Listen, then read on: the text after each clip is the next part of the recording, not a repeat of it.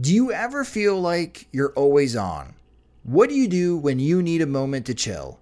How do you like to hit the reset button to get ready for what's next? These days, everything is go, go, go. It's nothing but nonstop hustle all the time with working from home and trying to stay in touch with friends and family, a million pressing social issues, and an expectation to always be on 24 7. Sometimes you just need a moment to turn off and hit reset.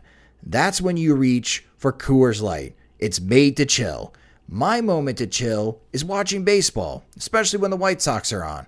I like to have a Coors Light beside me. It's a great beer to have watching the games as it's cool and refreshing as the Colorado Rockies and even the mountains on my cans turn blue, telling me that it's time to hit reset. Sit back, relax, and hunker down for an evening of White Sox baseball. So when it's time for you to unwind, reach for the beer that's made to chill. Get Coors Light in the new look delivered straight to your door with Drizzly or Instacart.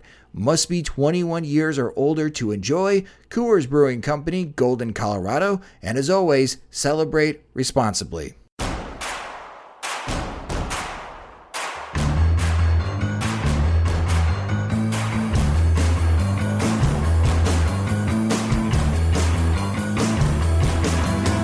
From your favorite source for Chicago White Sox talk, delivering news, interviews, analysis, and more. This is the Sox Machine Podcast with your hosts, Jim Margalus and Josh Nelson. Thanks, Rob, and welcome to Sox Machine Live. I'm your host, Josh Nelson, and it's Tuesday night, June 11th, 2019, as the Chicago White Sox just wrapped up their season series against the Washington Nationals as they finally beat the Nationals in 2019, splitting the two games in Chicago. They finished the year 1 and 3 against the Nationals after winning Tuesday night 7 to 5.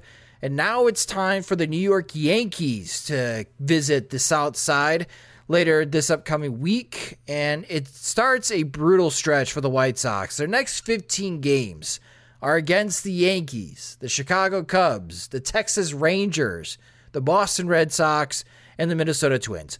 All five teams that could be in the playoff race later this season. The Rangers, if the season were to end today, would have the second wild card in the American League. How will the White Sox hold up during this difficult stretch? We'll try to guess that later in the show. But to start the show, Let's chat about Eloy Jimenez, who is heating up. And joining me to discuss is the managing editor of SoxMachine.com and the co host of the podcast. It's Jim Margalus. And hello, Jim. Eloy's at bats are starting to become must watch TV, especially the last couple of weeks. Yes, monster homers are really the fastest way to anybody's heart. It's uh yeah, it's just really the the barrel is there. The he's getting under it, he's not rolling over pitches, not popping up. Seems like he's meeting the ball in front of the plate and watching it fly and yeah, that's what we thought was going to happen maybe a month earlier, but there's still a lot of season left. Yeah, that home run on Tuesday against Patrick Corbin landed over the hedges, dead center field and one bounced up the stairs to the fan deck. I haven't seen a ball hit that far, Jim, since Jim Thome's game 163. Yeah, I think that's the only one that got there, and that's why Thome got the plaque for it. I don't think Eloy will get the plaque, but I mentioned this on Twitter that there, and I, and I linked to it in the recap in case uh, no, uh, nobody saw it. But there is a post that Grant Brisbee wrote in SB Nation years ago talking about the the best and worst places to hit long home runs and well, then it was US Cellular Field that ranked dead last because there's really nothing to add drama to it. You hit it deep to the left, it hits the concourse, right? It hits the concourse. There's no second deck, there's no waterfall, there's no rock feature. There's really nowhere for the ball to, uh, you know, make your jaw drop. Even the concourse, we saw, we saw it with Joe Borchard, it just bounces. You know, it's not that much fun, but. Uh, I think Jimenez did probably one of two things that can make a long home run uh, amazing. He, you know, as you mentioned, it went up the stairs really, besides that and and hitting the goose in right field, one of the, one of the geese in right field, there's really no way to really have a a landmark homer in the stadium. So that was. I, I didn't know a home run could do that, so that's really great to uh, learn something about the park. And what is it? It's uh, 28th year. So yeah, nice to see new part, uh, parts of the park being explored. on Twitter from Chris Kamka, he tweeted out that in his last 11 games, Jimenez has four doubles, three homers, eight RBIs, while hitting 333 with a 381 on base percentage and slugging 667. Okay, that's a very, very small sample size. And when you look at his season as a whole, Jimenez is still not meeting expectations, but he's getting better. And I wonder, Jim, if we are now passing the adjustment period for Jimenez. and now he's going to start helping carry the offense like we expected before the season. I wouldn't say we're past it, but if you can think of it like a uh, like over the top, like a dramatic arm wrestling scene, he's starting to wrestle it back to neutral. Uh, that that a bet, you know, he had the homer against uh, Corbin, he had the double up the middle, he legged that out, and that was cool. But um, yeah, I wouldn't say it's more impressive than a 461 foot homer that goes upstairs, but I would say um, I almost admired as much his his walk in the first inning that set up Wellington Castillo's grand slam, uh, and, and maybe earlier bats in earlier weeks he might have swung over a slider or chased a high fastball with two strikes, feeling like he needed to make contact and protect against the edges. And uh, he would have been an easy out. But in this case, he laid off sliders in the dirt. Uh, when when uh, Corbin didn't like his slider and the fastball was coming, he threw it too high. Uh, Jimenez laid off that, didn't really flinch at it either. So I think that was also a an at bat where you hope that uh, you can see more of that because if he can lay off the sliders and just the awful pitches he has no chance on, there's a lot of pitches that he does have a chance on. And you know, we saw with the with the Kauffman Stadium series. You know, he he swatted that homer out to center, but he also poked a uh, an outside pitch out to right field. Just you know, seemed like an effortless swing just the barrel meeting the ball, getting it over the wall and right to Coffin, which is not a short distance. It's not a short porch out there. So, uh, you know, there are a lot of ways he can do damage if he can just lay off the worst of the worst. And, and that at bat in the first inning, I'm hoping there's more of that, which I think will lead to more of the massive homers. I agree on that. If he starts taking his walks more and remains patient at the plate, I I agree with you, Jim. That will open up opportunities that Jimenez can capitalize on pitchers' mistakes. And right now, he's capitalizing on them uh, in a big way. He has the two longest home runs for the White Sox this season. Uh, in just a short handful of days within the last week, uh, his 472 foot blast at Kauffman Stadium, dead center field, is still the longest home run for the White Sox in 2019. Looking at the Rookie of the Year race, uh, Brandon Lowe of the Tampa Bay Rays is not a well known player, but he currently leads the American League position players in wins above replacement. According to Fangraphs, he's at 2.2 war, and he's having a very good season. He's hitting 288 with a 340 on base percentage. He's slugging 553 with 14 homers. His numbers are far better than Eloy's. However, is Jimenez too far behind to make a run for Rookie of the Year? Or maybe in the last 11 games here, Jim, we're going to see hopefully a two month stretch that Jimenez gets back into that conversation again where he's being considered to be rookie of the year. I wouldn't say he's out of it. Uh, we've seen with rookies that either they have a tough initial adjustment period or they, they get the jump on pitchers early and then get adjusted to, and then the second half is kind of a slog. So I would say that, you know, Jimenez, I wouldn't say he's even right now in striking distance. He's got a long way to go to make up that kind of gap, but you know, there's still three and a half months of season left, and you know, should he go on a home run binge and you know finish with you know 30 or more, you know, have the gaudy hitting stats, the uh, gaudy power stats, which I think always fare well in rookie of the year voting. And he's you know not a rookie that came out of nowhere. He was a highly touted uh, prospect, uh, one of the top prospects in the game. Everybody knew him, so there was a lot of buzz for him coming in. So it's not like everybody has to learn his name. So uh, it's it's possible. I would say that's uh, yeah. I would say it's. I would give it maybe the same odds as him leading the White Sox in homers at the end of the season. Like, not great. Um, he'll need some help in order to do it, but it's possible. We got this question from Twitter from Tim, and Tim is asking in your Eloy Jimenez over the top analogy, who is the crazy guy with the beard who drinks a quart of motor oil? I don't remember over the top that well. I just remember it was a ridiculous premise. but now I want to watch it. Like, uh, or I don't know it. about that. it's it's been a while for me watching that Sylvester Stallone movie. That, that'll be in, in my list for if there's a work stoppage of ways to fill time. oh man, the premise of that movie was he had to win an arm wrestling competition in order to buy a semi truck. I think it was to win custody of his son. Oh, that's right. But there was a semi truck, right? I- Yes. okay. I mean, this is all bad. yeah, it's a very confusing movie. Uh, just stick with Rambo, Sylvester. But anyways, moving on from Sylvester Stallone movies. Uh, a little bit on the bad news front. Yoan Moncada, he left Monday's game with back stiffness. He did not play Tuesday night. Uh, even against Patrick Corbin, maybe he would have gotten that night off. And Moncada would had back to back days off as the White Sox are off on Wednesday. Uh, as we all know, on Moncada's struggles batting right handed. Uh, against left-handed pitching, of course. Uh, but with the back stiffness, I hope that with having two days off, that he's healthy enough to get back in the lineup for the White Sox against the Yankees. But if he's not, Jim, and this is something that puts Moncada on the injured list, how big of a blow is this for the White Sox offense?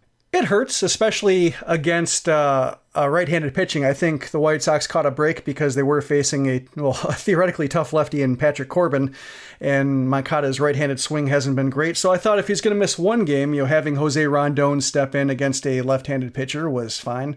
And if they, you know, I guess it depends on how the pitching matchups break down. I haven't looked that far into it, how many lefties they face, but his uh, platoon splits are uneven enough to where you know if you get the right uh, breaks and have the right schedule line up that it won't be that huge a loss, especially if, say, Tim Anderson can move up to the top of the order and, and maybe get his bat more involved. But uh, it, it's not great, obviously, especially with you know back problems and so forth. And hopefully, this is more you know, like muscular than structural, which I imagine it is. But yeah, it's it's always something you have to worry about, you know, re-aggravating if he doesn't go on the DL, so or the IL, I should say. So, um, you know, it'll take a, a maybe a few days, even if he's healthy, to make sure he's fully healthy. And to revisit over the top, here is the synopsis from IMDb, so we can just uh, straighten this out for anybody who's yelling at the podcast. Lincoln Hawk, Stallone, is a struggling trucker who arm wrestles on the side to make extra cash while trying to rebuild his life. After the death of his wife, he tries to make amends with his son, who he left behind 10 years earlier. Upon their first meeting, his son does not think too highly of him until he enters the World Arm Wrestling Championships in Las Vegas. His hope is to receive the grand prize of $100,000 in an expensive current custom semi truck and thus start his own trucking company. So we were both right. Okay, so that's what I remember.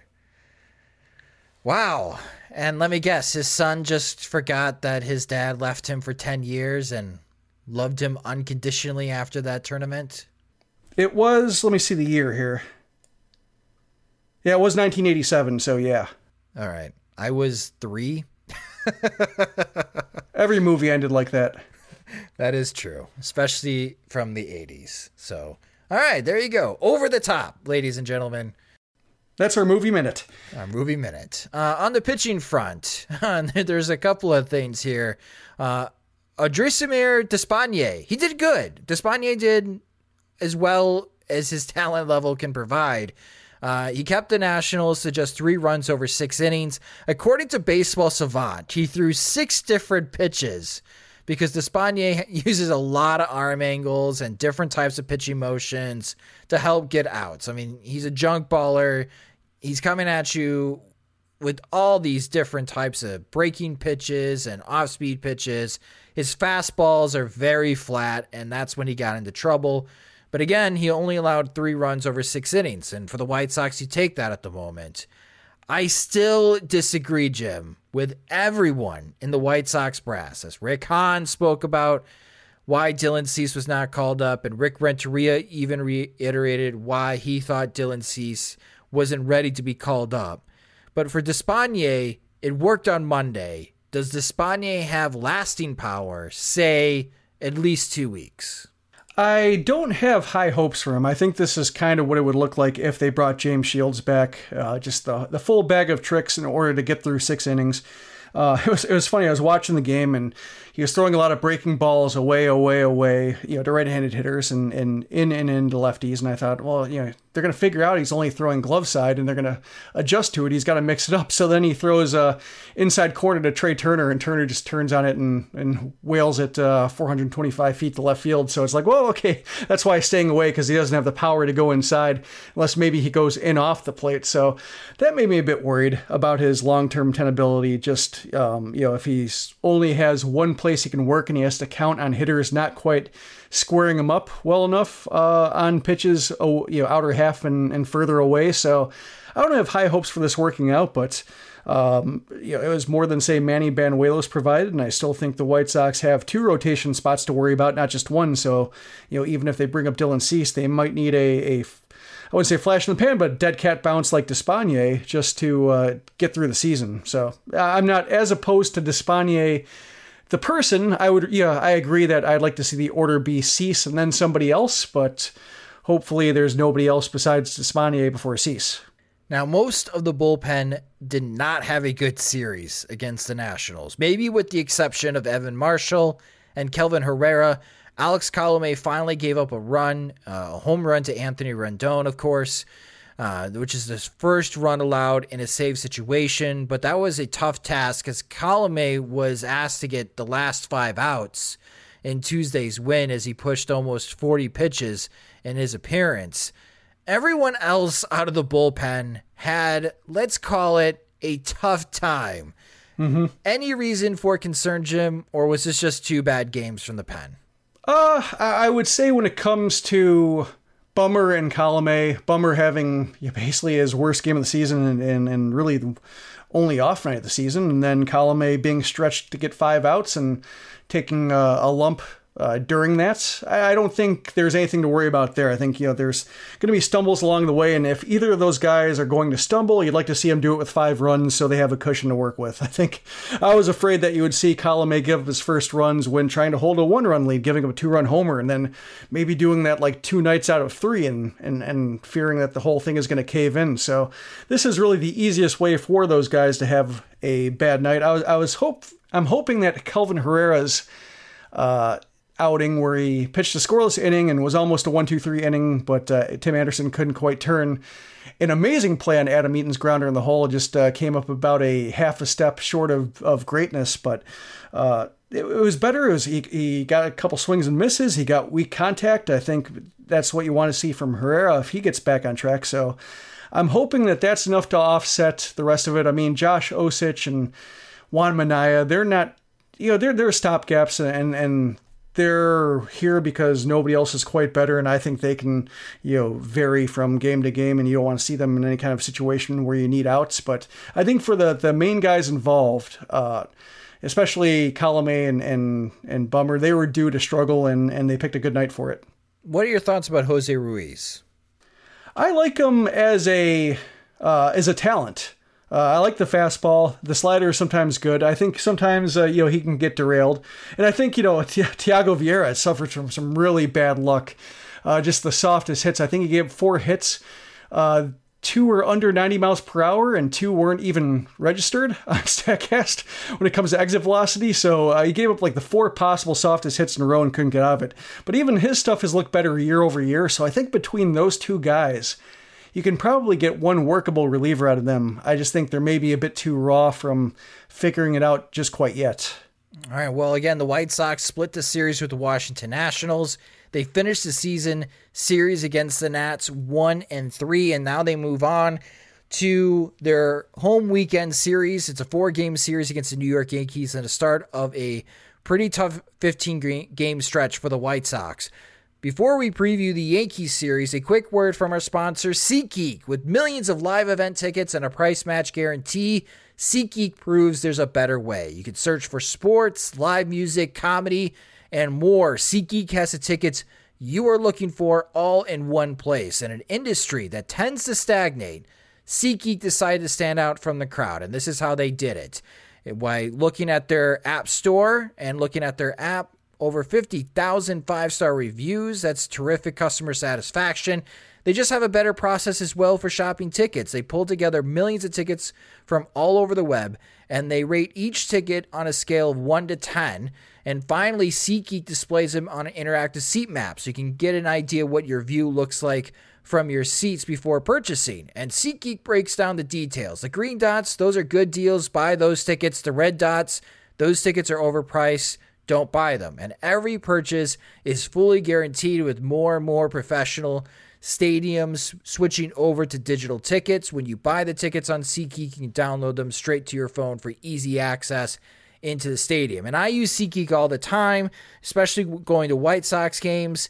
And for this upcoming weekend between the White Sox and Yankees on Thursday, tickets start as low as $17. Friday, $15. Saturday is going to be a popular game because they have that Hawaiian shirt giveaway. If you want a Hawaiian shirt, you can get tickets as cheap as $22 on Saturday. And then for Father's Day on Sunday, tickets start as low as $16. And the best part is that Sox Machine listeners get $10 off your first purchase with SeatGeek. So if you've never used SeatGeek before in buying tickets, this is a great weekend to try them out. In order to get the $10 off, just download the SeatGeek app onto your smartphone and use our promo code SOXMachine. That's promo code SOXMachine to save $10 off your first purchase on SeatGeek.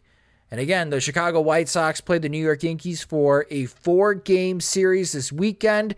The New York Yankees are 41 and 25. They will have a game on Wednesday against their crosstown rival, New York Mets.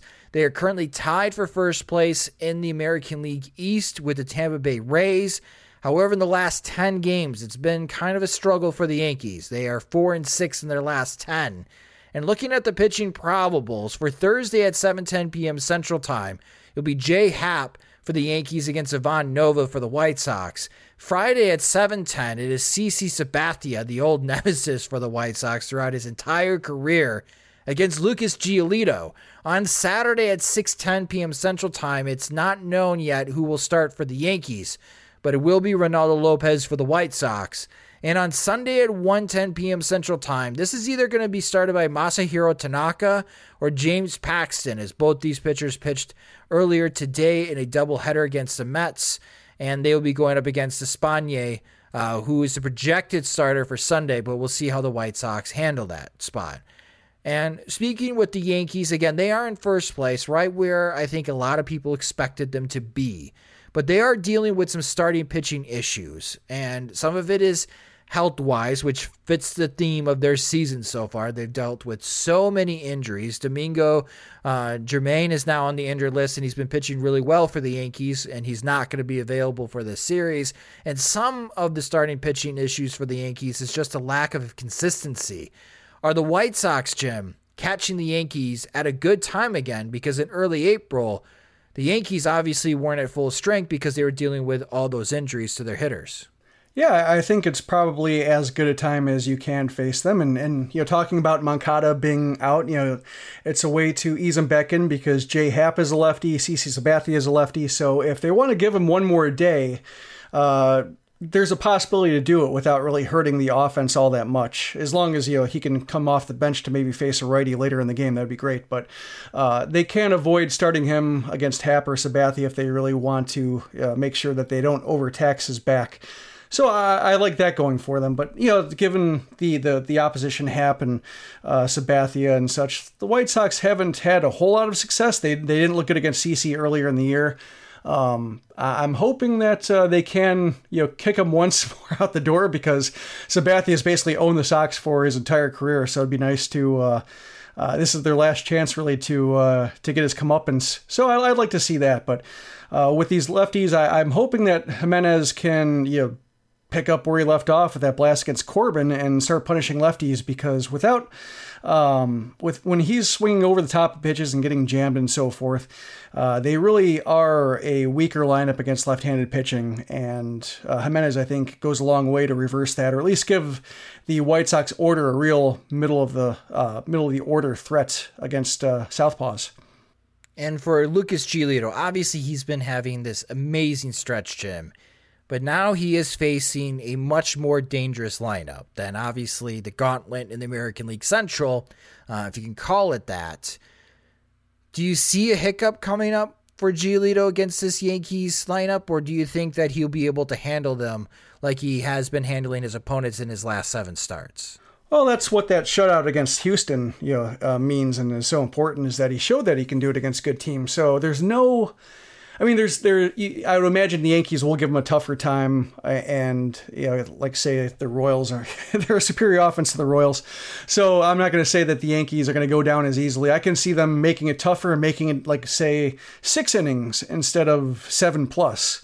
Uh, just making them throw more pitches because it's a more talented offense. But he showed against the Astros that uh, he's got ways to get lefties out and righties out and show hitters multiple looks multiple times uh, a game. So there's no specific reason to think that he's going to be uh, you know, turn into a pumpkin and all of a sudden be a mediocre pitcher. He might have an off night, but I, I think when it comes to his skill set and what he's showing, it's a really a well-rounded approach, and and there's really no way to game plan for him because he can, as we've seen in other games, he can flip the script pretty easily. Now, again, this series does start a brutal 15 game stretch for the White Sox, four against the Yankees, two at Wrigley Field against the Cubs. Then a three game series at Texas, who again is leading, uh, I shouldn't say leading the wild card. They would be the second wild card in the American League at the moment. Their record is 35 and 30. The Boston Red Sox obviously are struggling, struggling, but they are the defending world champions. So we know that at some point they're going to go on a run. That series is at Fenway. And then they come home to welcome the Minnesota Twins, who are just running away with the American League Central at the moment. So over the, these 15 games, Jim, I'm going to place the over under at six and a half wins for the White Sox in the next 15 games. Which side are you taking? The over or the under? I'm going to go over with seven. All right. Why do you feel like they could be about 500 ish during this stretch? I feel like they're playing a bit better, and I think that off days help. I think if they were, say, playing 15 games in 16 days where they needed every single spot in the rotation, where they couldn't run out their best relievers in every big situation where they're needed, I could see them losing more games, either getting blown out or having games get away from them by trying to get outs with Juan Minaya or Josh Osich or something. So you know, there there's that. I think when you have so many off days and are able to get breathers, like we saw, like with this game with, with the Nationals, um, you know, when they had the opportunity to use Alex Colome for five outs, they did so because they had an off day the following day. And when uh, Rick Renteria wants to manage for a win, and when he has the off day to allow him to allow his team to recover from rather bold decisions that aren't sustainable over a longer grind. Uh, I think they can squeeze out more wins that way. It's not the kind of formula that you can re- recreate for, say, more than a series at a time, but I think they can pull out some wins, uh, I guess, on a more frequent basis than we might otherwise expect with, say, a more regular schedule against an equally tough slate of opponents. If you are right, the White Sox, who are 32 and 34 before this series against the Yankees, if the White Sox go 7 and 8, at the halfway point of the 2019 season, which is at the end of this month in June, the White Sox would be 39 and 42. A lot better than what you were expecting in the first half, right, Jim? Yep. No, I, I think that would be yeah 78 win pace, which is like we talked about a couple shows ago. That's the kind of territory where all of a sudden they look like they can make the leap the following season. Like there's no reason why a team can't go from 78 wins to 90 with the right additions. Going from 62 wins to 90, a much bigger task, but 78, yeah, that's should be no problem for a maturing team that has money. And, uh, or at least I shouldn't say no problem, but uh, we've seen teams do it, and it should be expected when you look at the economics of it. So that's, uh, that's, I guess, you know, probably an upper echelon outcome for the talent they brought into the season, and uh, uh, it's and especially since it's not like a completely healthy White Sox team, you know, maybe if they, uh, you know, were getting the most out of every single player needed and, uh, you know, had everybody playing 81 games who they needed in the lineup, then you could feel good about it. But they've had some injuries. They've had uh, some guys miss time. They've had some, uh, you know, Reynaldo Lopez pitching terribly, and they're still on this win pace. Uh, that would be uh, quite a testament to, like, maybe not the depth of the team, but at least the resilience of some of them. I mean, there's still two games back of Cleveland in the in the standings, and if we keep playing along with this, okay, let's say at the end of this month the White Sox are 39 and 42. The first series they have at home in July is a three-game series against Detroit.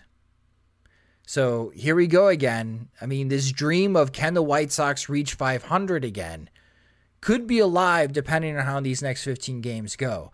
I will be the pessimist here. I will say under. If the White Sox win five or more games during this stretch, I'll be happy because I think this is a pretty brutal stretch for the White Sox. The Cubs play very well at home at Wrigley Field. They do not play well away from Wrigley Field. And again, the Cubs and White Sox, um, their last series before the All Star break is two games at Guaranteed Rate Field. Um, right now, the Cubs are just getting crushed by the Colorado Rockies, and the Cubs are 13 and 18 away from Wrigley mm. Field, but they're 24 and 11 at home. Uh, the Texas Rangers, which they are 24 and 12 at home, they're 12 and 18 away from Arlington. I mean, they're just a home juggernaut. Um, and while the Boston Red Sox are 15 and 17, I think that's the series that the White Sox could secretly win because I just don't know what to make of Boston at the moment. And the Twins, well, the Twins are on pace to hit more than 300 home runs this year. Uh, they are they they may be the favorite to win the American League. I don't know. That's kind of weird to say. Uh, they're toe and toe right now, tied with the Houston Astros in winning percentage. Their winning percentage is 677, and Houston's is 676, so they're keeping pace with the Houston Astros with a run differential plus 113. Uh, must be nice to be in the American League Central, but that's kind of why I'm pessimistic, is because the Cubs play so well at home. Texas plays really well at home. That five game stretch, the White Sox may just win one game. It's possible. I could see them stealing the series in Boston, and I could see them splitting with the Yankees, and I don't know what to make of this the home series at the end of the month against the Minnesota Twins. Maybe luck will be on the White Sox side, uh, playing at home. But I hope you are right, Jim, because if they can finish this month 39 and 42, I think in that final five home games of this homestand before the All Star game, to, against the Tigers and Cubs. We could be talking about a White Sox team that does reach 500 at the All Star break, which I think opens up a big bag of questions from the fan base to the White Sox front office. What are you going to do? Are you selling? Are you buying? Are you staying place? Uh, but you know, one team that there's already rumors that they're already looking to buy is the Texas Rangers. And stepping away from the White Sox for a moment, Jim, uh, you know, again, Texas is 35 and 30. They are having outstanding seasons from Mike Minor uh, and Lance Lynn. That's been a great free agent pickup for the Texas Rangers this season. Uh, do you foresee the Rangers being buyers and going for it here uh, to try to win one of these spot- wild card spots? I think they can't afford it. I mean, you know, they're in pretty good shape, I think, when it comes to payroll and depth. I think they're a bit thin when it comes to upper echelon prospect talent. But I mean, like Hunter Pence, I didn't realize how good of a season he was having. Yeah, like no how kidding. I saw some highlights and I saw that he was you know re- rejuvenated a little bit, but batting 284, 585 slugging percentage, 14 homers, like. Where did that come from? So I mean, like they have a bunch of old guys playing well, which is never, I guess, the most reliable uh, we've seen it with the White Sox when they have veteran teams that get out to a hot start in the first half and just can't quite keep it up, and they don't have the uh, young talent behind them to supplement any kind of injuries or, or uh, I guess uh, declines in the second half. Uh, that's I think the one thing that makes me nervous about them. But I think if they're winning, I mean they have the fan base, they have the the revenue, they have. Uh, um, know, the wild card right, right now looks pretty open, and, and really the Red Sox might be the only other challenger. And if they're not taking it, they may as well keep forcing uh, the Red Sox hands and, and, and keep them honest because uh, I, I would like the White Sox to do the same thing if they were six games over 500. I kind of like to see the White Sox do it if they were even at 500. but I think with what Rick Hahn yeah. has said uh, to the media regarding Dylan Cease, that the front office doesn't feel like the team's in a position to win. Uh, again, I, I am the believer that the 25 man roster can say otherwise depending on their play. So who knows? If the White Sox go 10 and 5 in the next 15 games, uh, maybe that changes Rick Hahn's thinking. But I doubt it. So, but it would be a lot more fun to t- discuss, and it would be a lot more fun if an outsider like the Texas Rangers, when we really thought this was going to be a pretty much easy year to pre- predict the American League, uh, is not so much. With Boston struggling and Cleveland struggling, struggling, it's really opened the door for the Minnesota Twins and now the Texas Rangers to step up and take their spots as far as being one of the postseason hopefuls. So we'll see how it all shakes out. Again, Jim and I will be recapping the upcoming series between the White Sox and Yankees on Monday Sox Machine podcast, and you guys will be getting updates as well with the White Sox wake up call for the rest of the week. But that will do it for this edition of Sox Machine Live. Thanks to everyone who listened on Mixlr.com slash Sox Machine. We do have an announcement. We are hosting a meetup on Sunday, July 21st in Downers Grove at Alter Brewery. And we would like you to go. Space is limited though. And last time I checked, Jim, we had about 16 spots left. I think so, yes. So if you are interested in hanging out with us for a road White Sox watch party, drink some good beer, chat with other Sox machinists, other White Sox fans. If time permits, we'll have a live PO Sox as well. Uh, go to soxmachine.com and there is a link for the event. Click on that link and register at Eventbrite and get one of those last 16 spots left. And again, go to soxmachine.com to register for that event on July 21st. Very excited to see everyone. And that, again, we'll do it for this edition of Sox Machine Live. Thanks for listening. If you just discovered the podcast, you can subscribe to the show via Apple Podcasts, Spotify, Google Podcasts, and audioboom.com slash Sox Machine. Sox Machine Live is a production of SoxMachine.com, your home for all things Chicago White Sox baseball. Alongside Jim Margalus, I'm Josh Nelson. Thanks for listening. Introducing Guinness Nitro Cold Brew Coffee Beer, blending the smooth, creamy nitro taste of Guinness with hints of coffee, chocolate, and caramel. Guinness Nitro Cold Brew Coffee Beer, your new favorite part of the day. Look for it where Guinness is sold. Must be 21 and over to purchase. Please enjoy responsibly. Diageo Beer Company, New York, New York. Sugar Ray Leonard, Roberto Duran, Marvelous Marvin Hagler, and Thomas Hearns. Legends, whose four way rivalry defined one of the greatest eras in boxing history. Relive their decade of dominance in the new Showtime sports documentary, The Kings, a four part series premiering Sunday, June 6th, only on Showtime.